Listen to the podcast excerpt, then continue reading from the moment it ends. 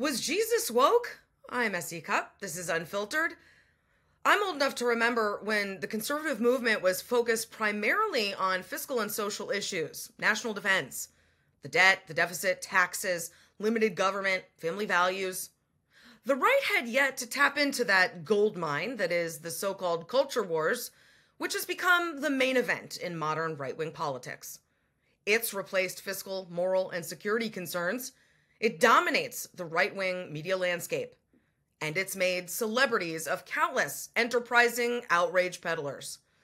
The right's singular obsession with the culture wars, owning the libs, and wokeism has become its North Star, and the effects have not been good for the country or the Republican Party.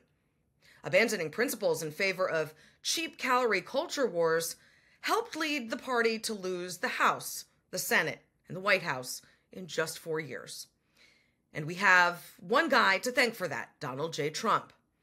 The former president and current presidential candidate ushered divisive culture wars into prominence, all too happy to pit Americans against each other in the name of patriotism, and of course, as a way of measuring loyalty to him. After all, it's so much easier to focus on the evils of Mr. Potato Head, the green M&M, kneeling for the national anthem and drag queen story hour than it is to say balance the budget, secure our borders, end the opioid crisis, and lower poverty rates. Welp, it seems the right's infatuation with wokeism has not only infected conservatism, but Christianity too. This week, Christianity Today editor Russell Moore spoke to NPR's All Things Considered, and what he had to say was alarming. He said that Christianity in the United States is in crisis, and he blamed it squarely on the tribalism animating conservative circles. He said that multiple pastors had told him that after they'd preach Christian values like turning the other cheek, parishioners would complain that those were liberal talking points.